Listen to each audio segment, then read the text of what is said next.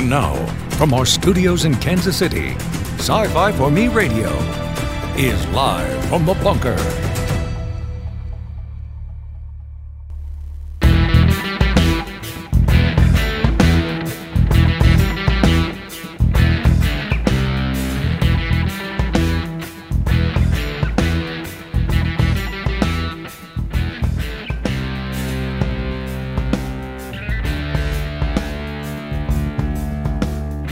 Hello, everyone, and welcome.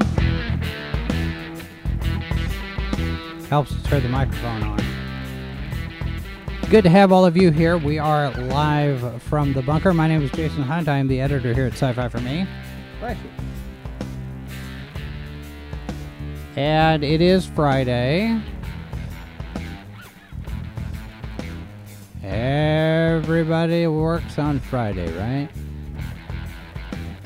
not impressed. With, not impressed with my cable management. Oh, okay. Well, yeah. I have. I have quite a few cables. You should see the snarl in the back. I've I've tried to run them. I've tried to run them a little bit uh, as neatly as possible, and you'll see down here on the floor behind me uh, that I have a a cable runner. I've got a couple of cables inside that that runner over there to make it a little bit cleaner. So it is what it is. We are broadcasting live to Facebook, Odysee, YouTube, and this show is available on a number of podcast platforms. So uh, you can check us out on all of those places. The email address, live from the bunker at sci-fi4me.com. Of course, you can always leave a comment if you're not with us live. The uh, the chat is active, obviously. I have I have cables running all over the place out here, and it's as it's as neat as possible, uh, at least given the resources that I've got. So uh, that's that's just the way it is, isn't it? So uh, good to have all of you with us today. Thanks very much for being here. It is Friday. It is the end of the week. Uh, and yes, Mrs. Boss has not tripped on. Uh, she has not tripped on the cables yet. What, what have I got? Oh well, yeah. There's. I'm just. I'm. I'm looking at these. I'm looking at the shot, and I'm thinking, what is it that Snob is seeing? That that that makes him think that uh, that I don't have very good cable management. I mean, that's there's a, there is a, a little bit of a snarl back over here, but it's the the left side. This is it my left or your left? Because the only thing on your left is this cable here for the microphone. so. Are you? Oh, oh, oh. Uh, maybe back there in the back. I see. Maybe over there by the tower. Yeah, there's that's uh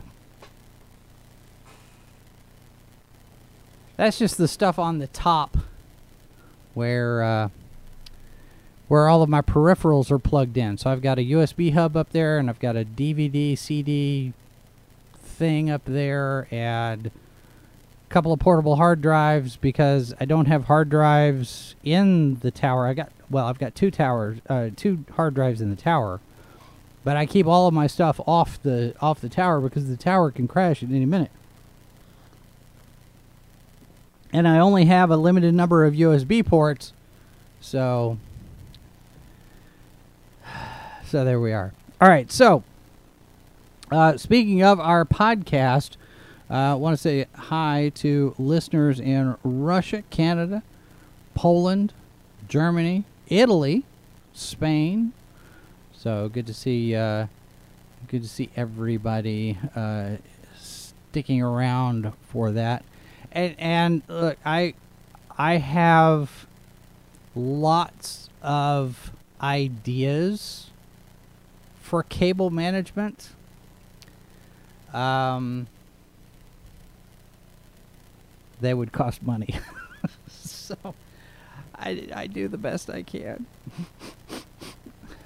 anyway, all right. So, um, so let's let's get into this a little bit. Just a real quick thing. Snubs. I was able to derail the show for 30 to 45 seconds. My work is done. Yes, congratulations. You have you have provided us with our digression for the day going into the weekend. All right, we've got this item here that just uh, just came out earlier this morning. Regal Cinemas owner Cineworld filing for bankruptcy. This is in Variety. Uh, from the article, debt-laden exhibition giant Cineworld is filing for bankruptcy after admitting to low admissions, according to reports. The company, which owns Regal Cinemas in the U.S., has hired lawyers from Kirkland and Ellis LLP and consultants from AlixPartners to advise on the bankruptcy process. Wall Street Journal said, citing people familiar with the matter. Uh, uh, quote: The Cineworld is expected to file a Chapter 11 petition in the U.S. and is considering filing an insolvency proceeding in the U.K. The Wall Street Journal said. Cineworld declined to comment when approached by Variety. So it looks like uh, it looks like the lockdowns of the pandemic have taken their uh, their first sizable head. Uh, now, Chapter 11 sometimes means we're just going to reorganize a little bit, but uh, if they're filing for insolvency in the UK, I'm not sure what the rules are over there, what the definitions are, how they're using those terms. But if Cineworld is done, then that's another that's another blow to the movie theater side of things and what's what's uh, what's the streaming component of that equation because how many people stay home just because that's what we've been conditioned to do right we we stay home we don't go everywhere we don't go anywhere I'm guilty of that myself. Mrs. Boss and I frequently have conversations about the fact that we just don't go anywhere anymore. You know, we don't have date night like we used to, and our date nights usually involve a trip to Home Depot for the garden. I think a lot of people are still in that I don't want to deal with people anymore mindset because of all of the lunacy of the last couple of years. So we'll see. I don't know if people if people continue to stay home and they don't go to the movie theaters. You know, mo- movie theaters are, are are an important part of our culture. Going to the movies uh, is an important part of our culture. It's that communal that communal experience, that shared experience that you get with a crowd going to a movie, going to a play, that you don't get watching a movie at home. Same as you know going to church. Going to church online has a completely different dynamic than going to church and actually sitting among the rest of the congregation. So it's it's that same kind of thing that that lack of reinforcement that you get when you're with a crowd, with you're with a group. Positive or negative. I mean, riot's the same way. It's it's one of those things. So uh anyway, uh, Sci-Fi Snob says we're we're dealing with old married couple itis. We've actually talked about that. It's it's not old married couple itis, and uh, and Robert's question about maybe we simply don't find each other attractive after spending so much time together. No, it's it's actually things are things are quite well in that regard.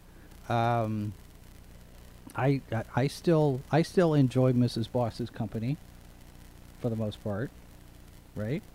And and Mrs. Boss is typing in the chat, so she's going to she's going to have something to say, I'm sure. Unless you want to get on the microphone and say it, just like for the record.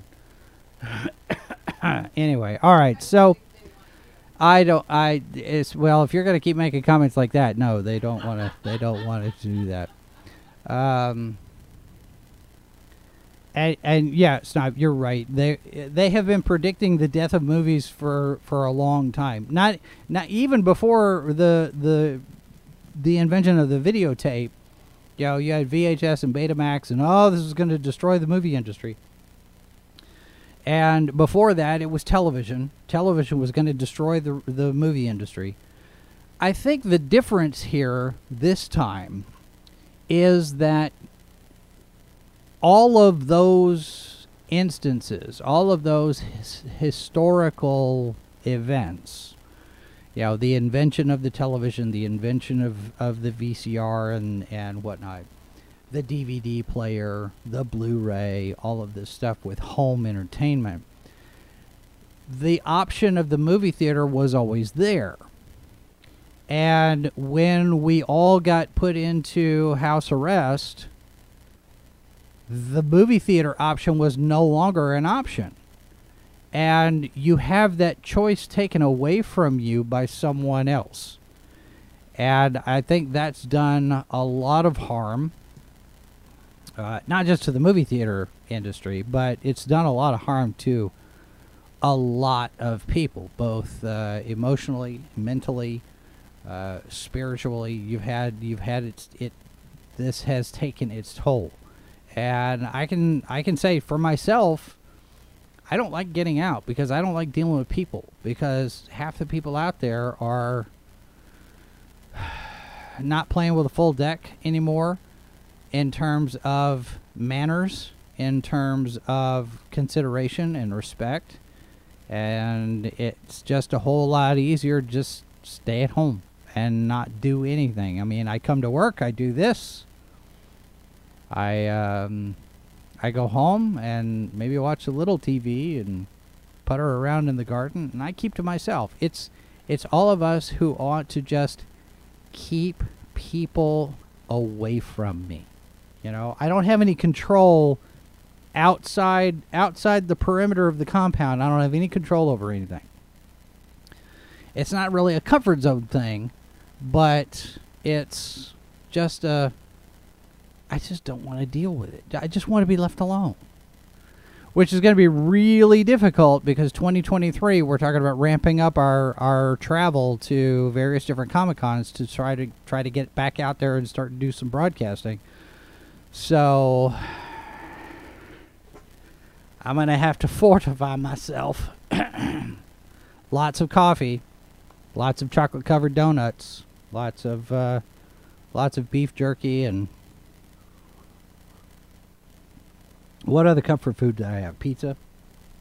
Anyway, all right. So uh, let's let's get into let's get into today's topic, shall we? Because this came out earlier this week. Mike Fleming reporting in Deadline. Kenya Barris to write and direct reimagining of Wizard of Oz for Warner Brothers. Okay. Now, Warner Brothers has been in the news a lot lately. They've canceled a number of shows over on uh, HBO Max, some animated stuff, and a lot of people are upset. Uh, people are upset about Ezra Miller still being part of The Flash, and The Flash is still coming out, apparently. And then there's this. And I have thoughts about this, and I thought, oh, okay, we're gonna we're gonna spend some time on this one because there's. Uh, I have reasons for concern, let's say. All right, so let's get into the story here. Warner Brothers just set Kenya Barris to write and direct Wizard of Oz, a reimagining of the fantasy classic with his Khalabo Ink Society producing. That's the that's the name of his production company. We all know the story from the 1939 film, but Barris is keeping the creative details close to the vest. It will be a modern reimagining of the iconic musical. His deal closed last week. Sheila Walcott is overseeing for the studio. Deal comes as the Blackish creator is in post production on his feature directorial debut, You People, Barris and Jonah Hill wrote the original comedy together with a slamming cast that includes Hill, Eddie Murphy, Julia Louis-Dreyfus, Lauren London, Nia Long, and David Duchovny, among others. Next month, Barris will launch Entergalactic, a television event he co-created with Kid Cudi. The first of its kind project is inspired by the Grammy winner's upcoming album of the same name, combines adult animation, music, fashion, and art to tell a story about modern black love in New York City. Barris has been leaning more into features, including Girls Trip and Coming to America. That's the sequel. Upcoming is a remake of the sports comedy White Men Can't Jump. a feature film about comedic icon Richard Pryor that Barris is writing to direct and produce, an animated movie inspired by the songs and music of Bob Marley, and a feature length musical about Juneteenth that he has teamed with Pharrell Williams to produce. Barris has also expanded into podcast and music with the launch of his Khalabo Music label last year, as well as studio ownership with BET Studios. He's a principal partner. BET Studios, BET Black Entertainment Television, I think is how is how that shakes out. I'm I'm I don't know, maybe it's me, but I'm detecting a little bit of a pattern here. But let's go over and see what does what does Kenya Barris do? What kind of projects does he work on? Um, let's go through his filmography here. As a writer, you've got White Men Can't Jump, you've got You People, Oldish, Grownish, Blackish, all of those in that same universe. Um, and at one point, I heard he was going to be doing Brownish with Eva Longoria. I don't know what the status is on that. I think that project is dead. Uh, he's got a screenplay for the Cheaper by the Dozen remake with Zach Braff in the in the multiracial uh, Cheaper by the Dozen remix. You have Mixed-ish, uh, Black AF, hashtag Black AF. He wrote Shaft. He wrote the Shaft remake.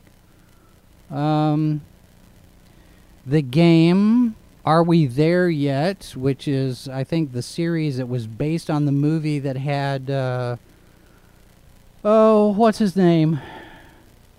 It's not Cube, not, it's Ice Cube. Is that was his name? Are we there yet? Ice Cube was in there. So,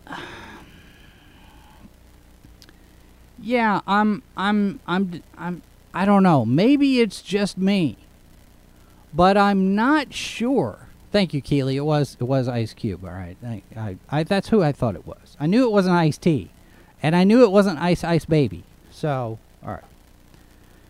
But I'm detecting a little bit of a pattern here with some of the stuff that he's made. And yeah, people like Shaft, but I think people like Shaft more because it was Samuel L. Jackson, not not because it was Shaft. Because there are a lot of people don't know who Shaft was, at least not the original. Now, I'm not sure about this. There's another project that he's that he's announced, and this is uh, something for uh, MGM Youth. It's uh, it's a youth no MGM. It's a youth football comedy called The Underdogs with two G's that he's doing with Snoop Dogg um, this looks like it might be a reality type of comedy type of thing. Snoop Dogg will star in MGM's upcoming comedy, The Underdogs, and produce under his Death Row Pictures banner alongside Kenya Barris. Based on an original pitch from Snoop Dogg and his longtime producing partner, Constance Schwartz Morini, The Underdogs tell the story of Jason Jennings, two J's, played by Snoop Dogg a former NFL superstar who, after a run in with the law, agrees to coach a youth football team in lieu of prison in the hopes of relaunching his fledgling career.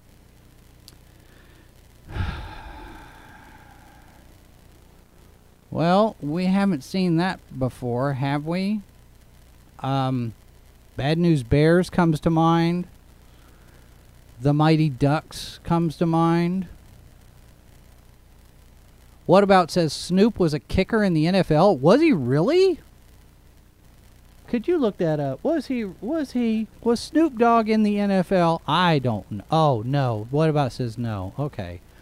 You know, at this point in time the the internet being the way it is, I would not be surprised to find that Snoop Dogg had a had a, a moment in the NFL. I mean, look at Colin Kaepernick's career, right? Anybody could be in the NFL. All you got to do is complain long enough. Uh, Mazer, I like I like this one. Uh, Mazer says that's the same sigh as my grandmother when she dropped something on the floor in the kitchen and have to strain her back picking it up. Okay. Um, Mrs. Boss back over here laughing.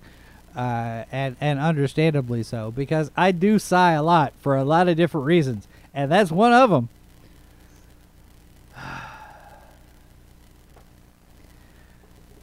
I I don't know. I don't know. I just uh, ugh. All right. Now, in order to put this into some context, there's a couple of things. One of one of the things that I notice about this this this uh, deadline article. Let me get it get it pulled back up here so you can see. One of the things that that strikes me is that this article here from Deadline references the 1939 musical film. And that seems to me a little odd because that remake has already been made. It was called The Wiz and it starred Diana Ross and Michael Jackson and I think Quincy Jones was imp- uh, was involved in that project as well. I mean, there's this there's the song "Ease on Down the Road." That's from that's from The Wiz. And no, The Wiz is not mentioned in this article at all.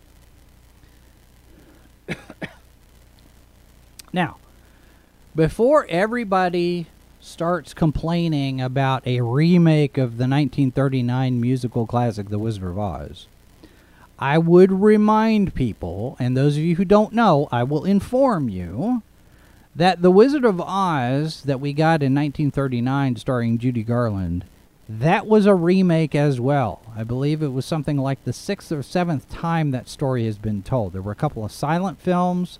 There were some other sound pictures. The The Wizard of Oz that we all know and love is not the original. I I can't remember if any of the rest of them were musicals. I don't think they were. So there's that going for it. And of course, you have The Wizard of Oz in Technicolor. They were showing off this new color technology that they had. So it was it was shot using I want to say Technicolor, which is why they changed the color of the shoes to red. So they would pop off the screen and you'd see all the color. Lots of color saturation in Oz. But this article does not mention at all the original books by L. Frank Baum. The main one of which, The Wonderful Wizard of Oz, was written as a political allegory because of what was going on at the time with regard to money and finances and the debate between uh, gold or silver as a stand as a monetary standard and and that kind of thing. It's uh, it's interesting if you go back and look at some of the allegories and parallels that are part of the wonderful Wizard of Oz with what was going on at the time it was uh, it was specifically written as a, a, a political story, but it wasn't overtly political. I mean, it's a fantasy. But the symbolism is all over that. Now, we don't have that story referenced. We don't have those books referenced in this article. And they kept saying, you know, the the 1939 musical and this. It's like that's not the original one. And if you're going to be doing that one again, why? If you're going to remake The Wizard of Oz, why not go back to the original book and adapt that? Because it hasn't been done. Not not to the extent that you could do it now, anyway. There's a lot of stuff in that book that never made it into the Judy Garland movie. There are characters, there are creatures, there are environments and encounters and whole scenes and discussions and, and expositions and all sorts of stuff that happens in that book that's not in the movie. So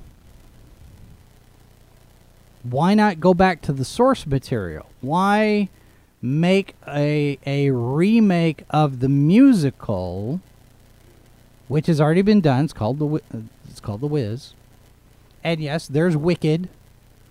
You have Wicked as the as the the musical that was based on the novel, which is not not essentially part of the Oz canon. Uh, Dave says The Wiz, Return to Oz, Oz the Great and Powerful, all weren't exactly blockbusters. No, they weren't. I I, I completely forgot about Oz the Great and Powerful. That was James Franco as the, as Oz, wasn't it? And Return to Oz was produced by George Lucas.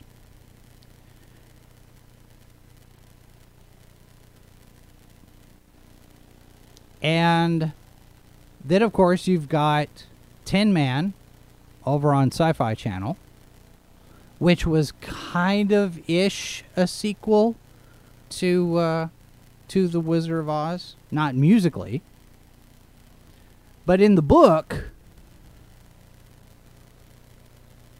the slippers are silver. And that goes back to that whole well, Lucas Lucas was peripherally involved. He wasn't he wasn't an active producer. His name's on it. So special thanks or something. But he was hi- his his company helped with some of that. I want to say that Frank Marshall was was the producer on it. I'd have to look it up again. But you have um, you have the silver slippers, which goes back to the debate between the silver standard or the gold standard. See, the silver the silver got Dorothy where she needed to go. The gold didn't go. I, it it kind of wandered around and went through all of the different trials and tribulations that she had to go through. But ultimately, the silver slippers is what got her home. And that's that's the allegory. That's the stuff. That's uh, that's what that whole thing was. Um, I'm looking this up here for just a second because now I'm now I'm curious. Uh, directed by Walter Murch and let's see, produced by. Go to the producing credits. Produced by Gary Kurtz. That's right. You were right. Gary Kurtz.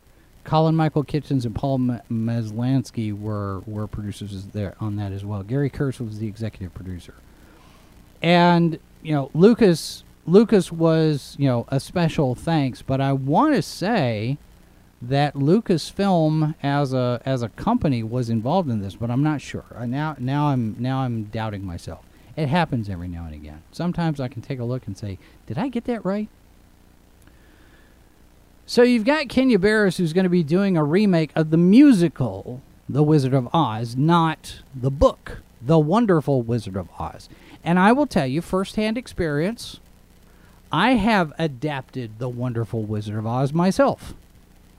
I went through the book because it's in public domain. We had a theater group, a community theater group, a number of years ago, many, many, many, many, many, many moons ago, before my son was born. We went and performed radio plays. Now, you've heard me talk a number of times about Alien Voices. That's the, the outfit that Leonard Nimoy and John de Lancie put together, where they'd go out and they'd do staged readings of of science fiction and horror stories as radio plays. So you're standing there, you've got the you've got the microphone, you've got the script, you've got the sound effects guys over here and the music guys over here, and you're doing a live performance as if you're in the radio station. Well, we did those for a long while. I still have some of the scripts. One of them was The Wonderful Wizard of Oz. And what we did, we decided very early on uh, from the get go that we would adapt the book and not the movie. Because the movie is an adaptation of the book. So we went back to the original source material. The slippers were silver. And there's a number of encounters in that book that you probably never even heard of. There's there's talking chipmunks in one scene. I think they're chipmunks. It's been a while since I've read it. But there's there's a lot of stuff that's in that book, and of course, given that we've only got an hour to perform this thing, we had to trim as well. So we had to kind of pick and choose some of the stuff that is in the movie, is in the, the musical movie, and some new stuff that's not. Because if we come out and we do a whole a whole big thing with Wizard of Oz that doesn't even closely resemble the film, people kind of look sideways and go, "That's not the Wizard of Oz. It's the book." And that's a challenge because of this kind of thing. Let's remake it and remake it and remake it. And you've got an entire generation or two that that's all they know. I've talked about this before. There are there are generations because they are so wired into YouTube and TikTok and, and Snapchat, they're not reading. They're not reading the classics. All they know for genre, all they know is the Marvel movies and Harry Potter. They don't know Heinlein and Asimov and Bradbury and McCaffrey and Le Guin and and maybe they know Neil Gaiman. Maybe they know Alan Moore. Some, some will. But they don't read Edgar Rice Burroughs. They don't read Arthur Conan Doyle. They don't read Agatha Christie. And it's a shame, too.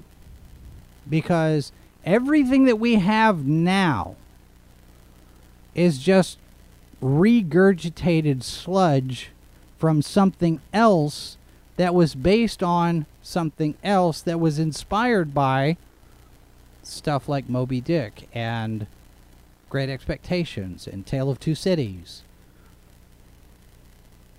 People need to read more.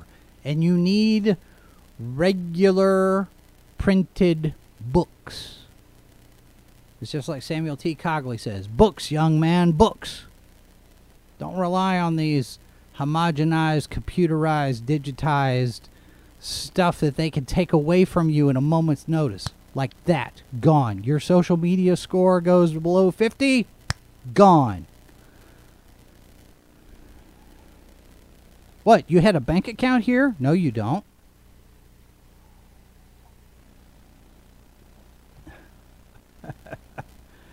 Okay, so this is this is rather clever. I'm going to give you this one, Robert. I've read Moby Dick. I've tried to read Moby Dick. It was unfathomable to me. I see what you did there. It's kind of fishy, but um, yeah, I've I've read Moby Dick. Hated it. Absolutely hated it. I thought it was one of the most boring books that I've ever read in my life. The only reason I finished it was because I had to. I had to my English class. It is a groundbreaking book. It is historically significant but it's boring as all get out. It just is a slog. The only the only moments that stand out in that book are the moments where Ab- where where that Ahab is going off on his on his obsession and those are the moments that Khan quoted in Star Trek 2. I'll chase him round the moons of Nibia and round the Antares maelstrom. You know that that whole thing. That's a quote from Moby Dick. I'll chase him round the the Cape and I'll chase him round the Indian Ocean or whatever whatever it was. You know. To the last breath I will grapple with thee. For hate's sake I spit my last breath at thee. You know, all all of that stuff that Khan was quoting. He tasks me, and I shall have him. Tell. Oh yeah. Well. yes, sci-fi snob. That's exactly right. If you've seen Star Trek two, you've seen the best parts of Moby Dick. That's exactly that's that's exactly it. And I know there have been movies that have been made and they condense it down. But if you were to make If you were to make an actual, accurate adaptation of Moby Dick, the entire book, then you would probably get something like Waterworld.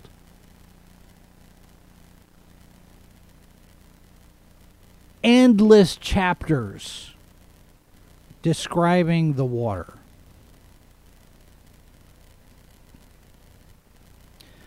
So you could make the argument that in some cases it's generally not best to adapt the source material word for word faithfully.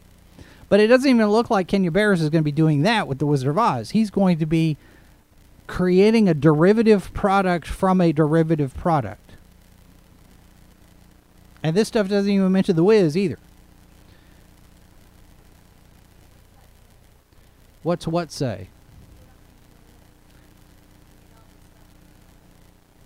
You got a microphone. No, they they the fact that they don't mention the Wiz that does it it it indicates here same kind of thing what we've been talking about. If it didn't happen if it didn't happen after you were born, it didn't happen. This is we got an entire generation that thinks like that. The only thing of any relevance is the stuff that's current era. Oh yeah, I remember this from 5 years ago. So it's a thing. But if it happened before I was born, then it didn't happen. You have you have children that are running these companies that are in that mode. It doesn't matter. It's uh, that's that's old. That's old. That's old. It doesn't matter. And then they go do stuff like this. Now I want to uh, I want to go back just to provide a little bit more context because some people are thinking, well, who is this guy? This is from 2018 Hollywood Reporter article. I've already gone 40 minutes. Are you kidding me? All right. Blackish creator Kenya Barris breaks silence on that shelved anti Trump episode, his ABC exit, and apo- unapologetic Netflix plans. Now, this is 2018. Kenya Barris has been doing a bunch of series for ABC, Blackish, Grownish, that. And for whatever reason, for various reasons, he split with ABC, made a deal with Netflix, and I'm looking at this. I, don't even need to know. I don't even need to read the article. I look at this this art this uh, this headline here that he planned an anti-Trump episode. Well, that tells me a little bit about this guy's agenda. And by the way, I do see American Comics and Hex Allen in the in the chat, and and Keeley. Good to see all of you here. Blackish creator Kenya Barris reveals the backstory to his shelved anti-Trump episode that led to his departure. Clashes with Disney's Ben Sherwood, Monster Roseanne. I mean, now this is 2018. Remember, this is right in the middle of everything. It's still pre-pandemic.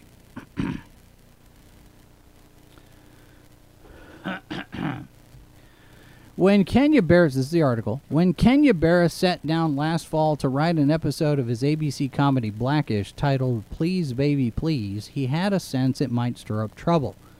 The setup was relatively simple. Dre, the Johnson family patriarch, played by Anthony Anderson, was telling his infant son Devante a bedtime story that reflected on the events of his first year on the planet. It was, per multiple sources, a mix of political allegory an animated fairy tale about a character named the Shady King, and actuality, using news footage of Donald Trump, the Charlottesville attacks, and the NFL kneeling protests. When you're putting a baby to sleep, you're trying to soothe whatever anxieties they're having, says Barris, speaking for the first time about the controversial episode. So this was about me trying to pat the butt of the country and soothe people. Please Baby Please, which was supposed to air in the back half of the Emmy nominated series' fourth season, was shot in wide angle with very little score. Production is said to have upped its usual episode budget of 3 million or so, spending handsomely on rights and clearances for such things as the Sam Cooke ballad A Change Is Gonna Come, which Barris personally met with Cooke's goddaughter to secure. He enlisted a high profile illustrator too and hired his hero Spike Lee to do voiceover since the episode took its title and inspiration from a children's book written by Lee and his wife. Rather than focus on the entire Johnson clan as Blackish typically does, the episode centered primarily on Dre and his interpretation of real world events presented to his son as a form of catharsis. PA on a television show. All right, let uh, me close that. Autoplay. mere days before it's, I'm skipping ahead. Mere days before its scheduled February 27th air date, Please Baby Please was mysteriously and indefinitely shelved. While Barris is strategic with his choice of words, careful never to utter the phrase censorship as others throughout the industry do, the move turned out to be the last straw in his long standing and already complicated relationship with the Walt Disney Company.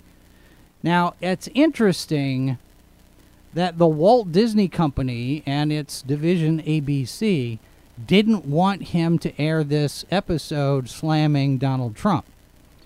Fast forward to 2022 and Florida, and you see that this is not a new thing for, for the Disney company to be involved in this kind of thing. But this is this is Disney on the other side of it.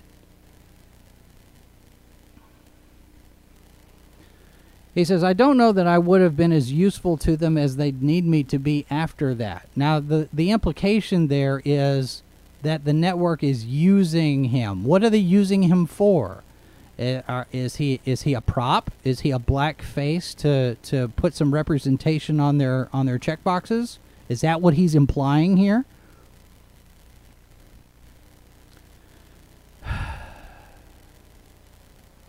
Tracee Ellis Ross has called the decision frightening. Why? While Anderson suggests it was a personal affront. He'd given his blood, sweat, and tears to the episode, which they signed off on every step of the way, from the outline to the script to the table read to the point where they actually spent the money and made the episode, says the actor, who's also an executive producer. And I don't know what those conversations were, but we entered into this partnership with the understanding that we would be able to tell the stories we wanted to tell. So they didn't. So the the network didn't let them do this anti-Trump episode. What Barris hadn't told his actors was that he'd been quietly locked in battle over the episode's fate for weeks. There'd been a flurry of back and forth with executives as high up as CEO Bob Iger who called Barris from home sick with laryngitis and, per two sources, had a reasoned conversation with the showrunner about the political sensitivities of being a broadcast network in 2018. Wait a minute. Bob Iger was worried about pissing off the right? Bob Iger was worried about political sensibilities in 2018? Where's that Bob Iger? What happened to him?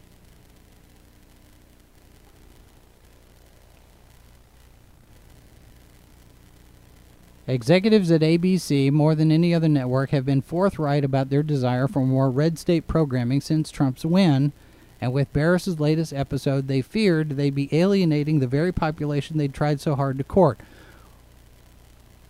Boy, a lot's changed in three years, hasn't it?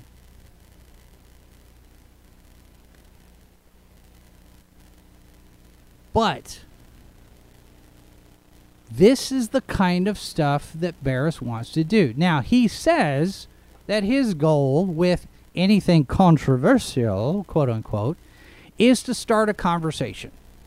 He says art is about starting a conversation. He says you can go and look at the Mona Lisa, and the Mona Lisa is not that good. I mean, she's not pretty. She's not that good looking in terms of you know modern modern aesthetic.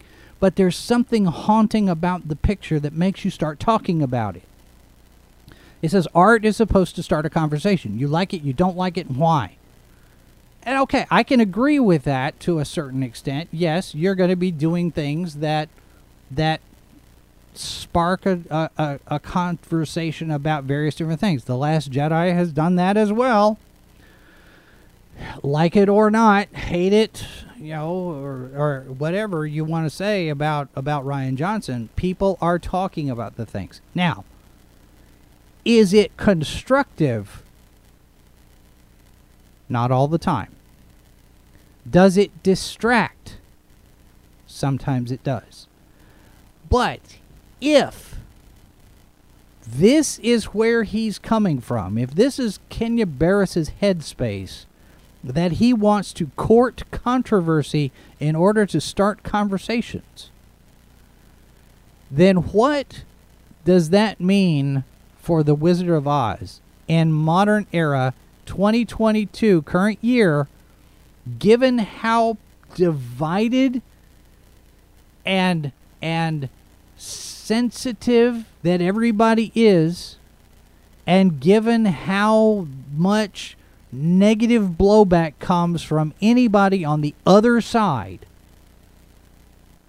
pick whichever side it is whatever side you're on you're pointing fingers at other people and they're pointing fingers back at you this neener neener neener society that we have right now what kind of Wizard of Oz movie do you think he's going to make? It won't be The Wiz. It won't be just some hip hop, funky, fresh Wizard of Oz interpretation. At, at the very least, my guess is that he'd try to make it allegorical the way the original novel was. But leftists, progressives, you know, they say the left can't meme. Leftists don't do subtle very well. They don't do allegory very well.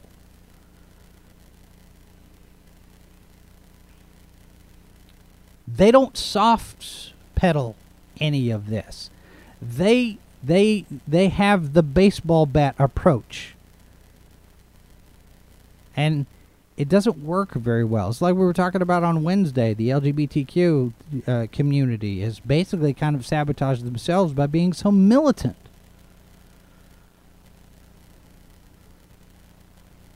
Activism has its place, and entertainment is a place where you can make statements entertainment is a place where you can start people thinking about ideas. Yes. I've said before, you know, you look at science fiction and fantasy, there's there's two things that I take away from it. It's inspirational, it's aspirational. It inspires us to be better and it it, it, it and it, it you know, we it gives us a goal to shoot for, but it also inspires conversation, inspires new thought, new thinking. You can start to to consider new ideas, but but the packaging matters. Jussie Smollett will play the cowardly lion. That, that's that's pretty good. The packaging matters. Now let's say it's Christmas. All right, for those of you who celebrate Christmas, just, just stick with me. You go down, you go in, and you look at the Christmas tree, and there's two packages. One package is very pretty ribbons and bows and fancy paper. And it's a good size. And the the other one, the other one is smallish, and it's in a plastic bag and your name is scribbled on it in a marker. And it smells funny. And when you when you pick it up it's kind of gooey. Are you going to want to open that package? Now, in that package could be the key to the Lamborghini that's parked outside. But do you really want to open that package because it's gooey and smelly and sticky and ugly? It just doesn't look doesn't look good.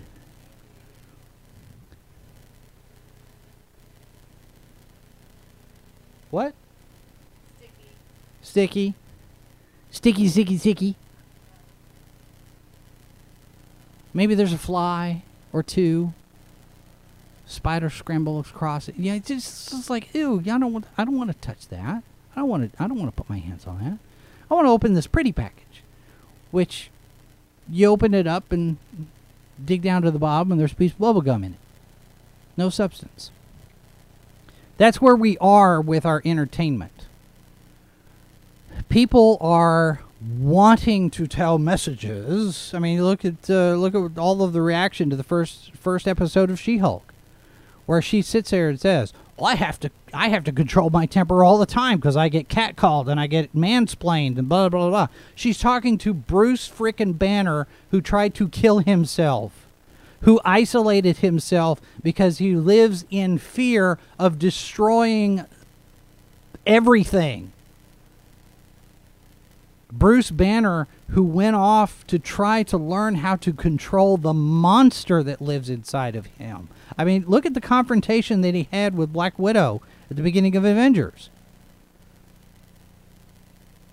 All he had to do is yell and slam at the table, and Black Widow panics, and she's got the gun out, and he's like, uh huh. Everybody's afraid of that monster, including Bruce Banner. Bruce Banner tried to kill himself, and the monster wouldn't let him. That's my secret, Cap. I'm always angry. Remember that? And now here comes She Hulk with the cat calls. And I get it, it's comedy, but that's not a comedic scene. But that's where we are. We're going to be clunky in our messages because we have to make sure that they're in there. We have to make sure that you understand what it is that we're doing here. The packaging is ugly, folks. It doesn't deliver.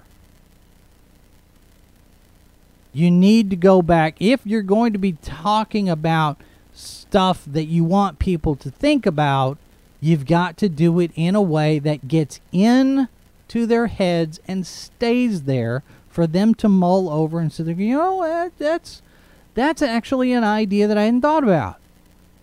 You're not going to do it by beating people over the head with obvious, obvious dialogue.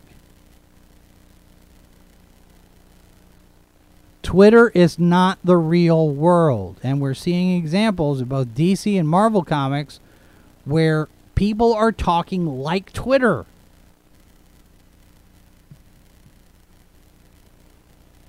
And yeah, Cam Cam's right. That's what they think heroism is. It's victimhood. Look at me. Look look at look at what I've had to go through. I got called a name.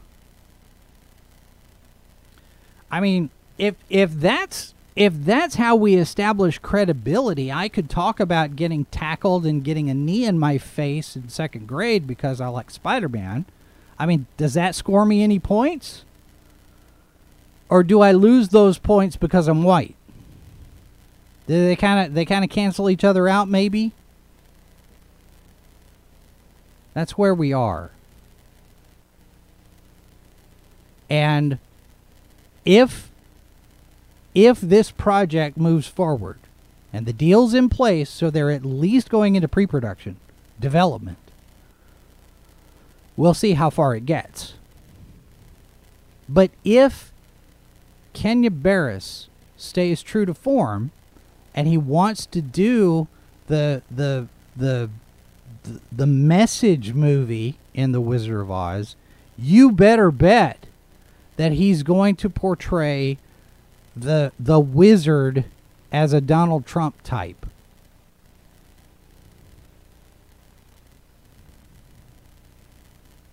Absolutely no question that he's going to do that.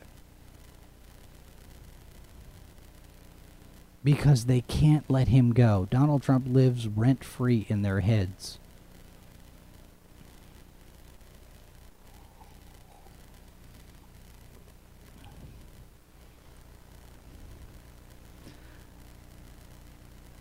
Snob says, I can be a victim too. I have to listen to the show every day okay, we're on a Monday, Wednesday, Friday, so I guess that means you're listening to the show on repeat, which is great. More numbers for us. I appreciate that. Don't forget to share it with your friends. uh, I just, yeah, I, I don't know. I, I don't know. I, I, I look at the, I look at Hollywood and I just have to shake my head in pity. I do. I feel sorry for them. I pity them because they have to be living very sad, troubled lives. Just, it, I just.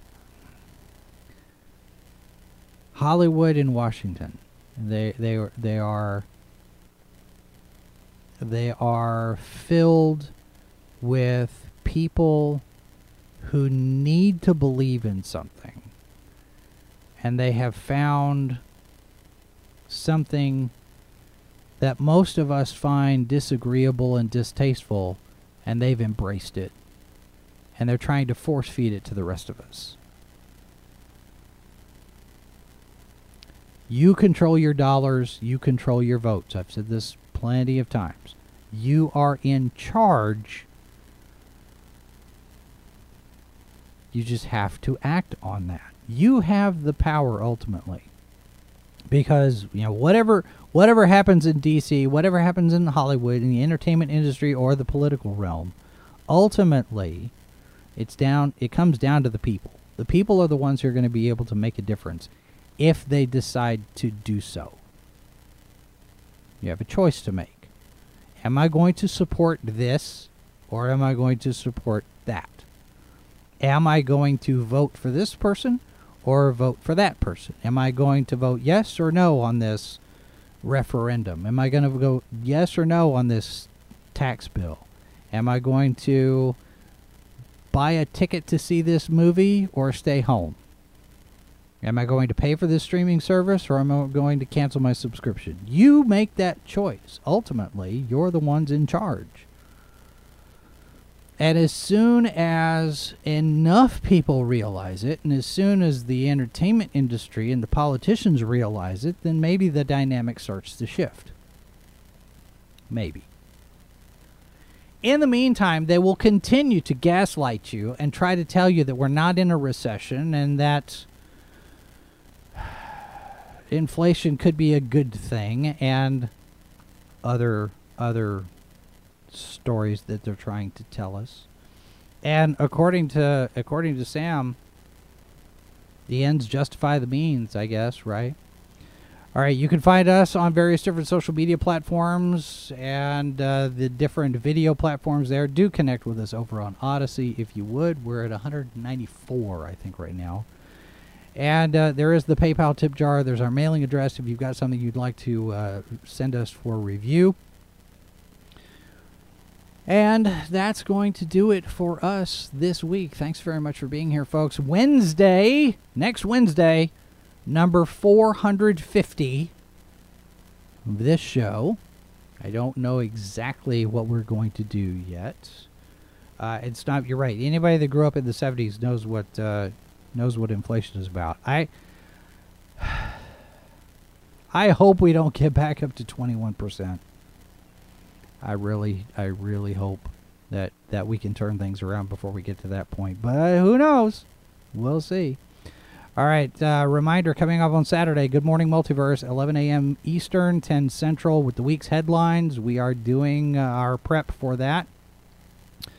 And let me ask you this, because uh, some people have been talking about doing this. Uh, you know, there there are other channels for artists they do draw streams. Now i don't i don't draw anymore and that's not what this kind of a channel is. But would there be any interest? And i don't i don't i don't know if this would be a, a thing. If if we if we did some process streams some process videos that kind of go a little bit behind the scenes as we're putting together prep for Good Morning Multiverse. Would there be any interest in that? I don't. I don't know if, if anybody want to watch me sit here at the computer and type all day or not. But just throwing that out there as an idea. But yeah, 450. Maybe we'll have cake. Maybe we'll do an open mic. I'm not sure. I, I we need to have we need to get a fairy back on. So I gotta I gotta talk to SB the fairy. We'll see. We'll see what uh, 450 450 will be kind of kind of a big deal. Maybe I don't know. We'll let you know. But uh, there we go. Uh, oh, maybe watch while I write. I okay. I know I know we're over, but let me let me let you in on something here. I did have a book. I self-published a book. It's called The Hero at the End of His Rope. I don't generally talk about my work here so much because I don't want to hijack the brand because it's not all about me. It's only mostly about me. But I have sent the book to an editor to see if there would be any interest, if there would be any value in expanding that book into a bigger book. I I did take that step this week. I uh, we'll see, we'll see. Robert says I own the only Canadian copy of Here at the End of the Rope. Well, I appreciate that. All right, that's it. I gotta go. We got we got prep to do for for tomorrow, so we'll uh, we'll head out. Thanks very much, all of you in the chat, for being here, and uh, those of you who are here in replay. Thanks for watching. Everybody go connect with us over on Odysee, And we will do this all again next week, starting on Monday. Remember, there are four lights. This has been a presentation of Sci Fi for Me Radio. Copyright 2022 by Flaming Dog Media, LLC. All rights reserved. No portion of this program may be retransmitted without the express written consent of Flaming Dog Media.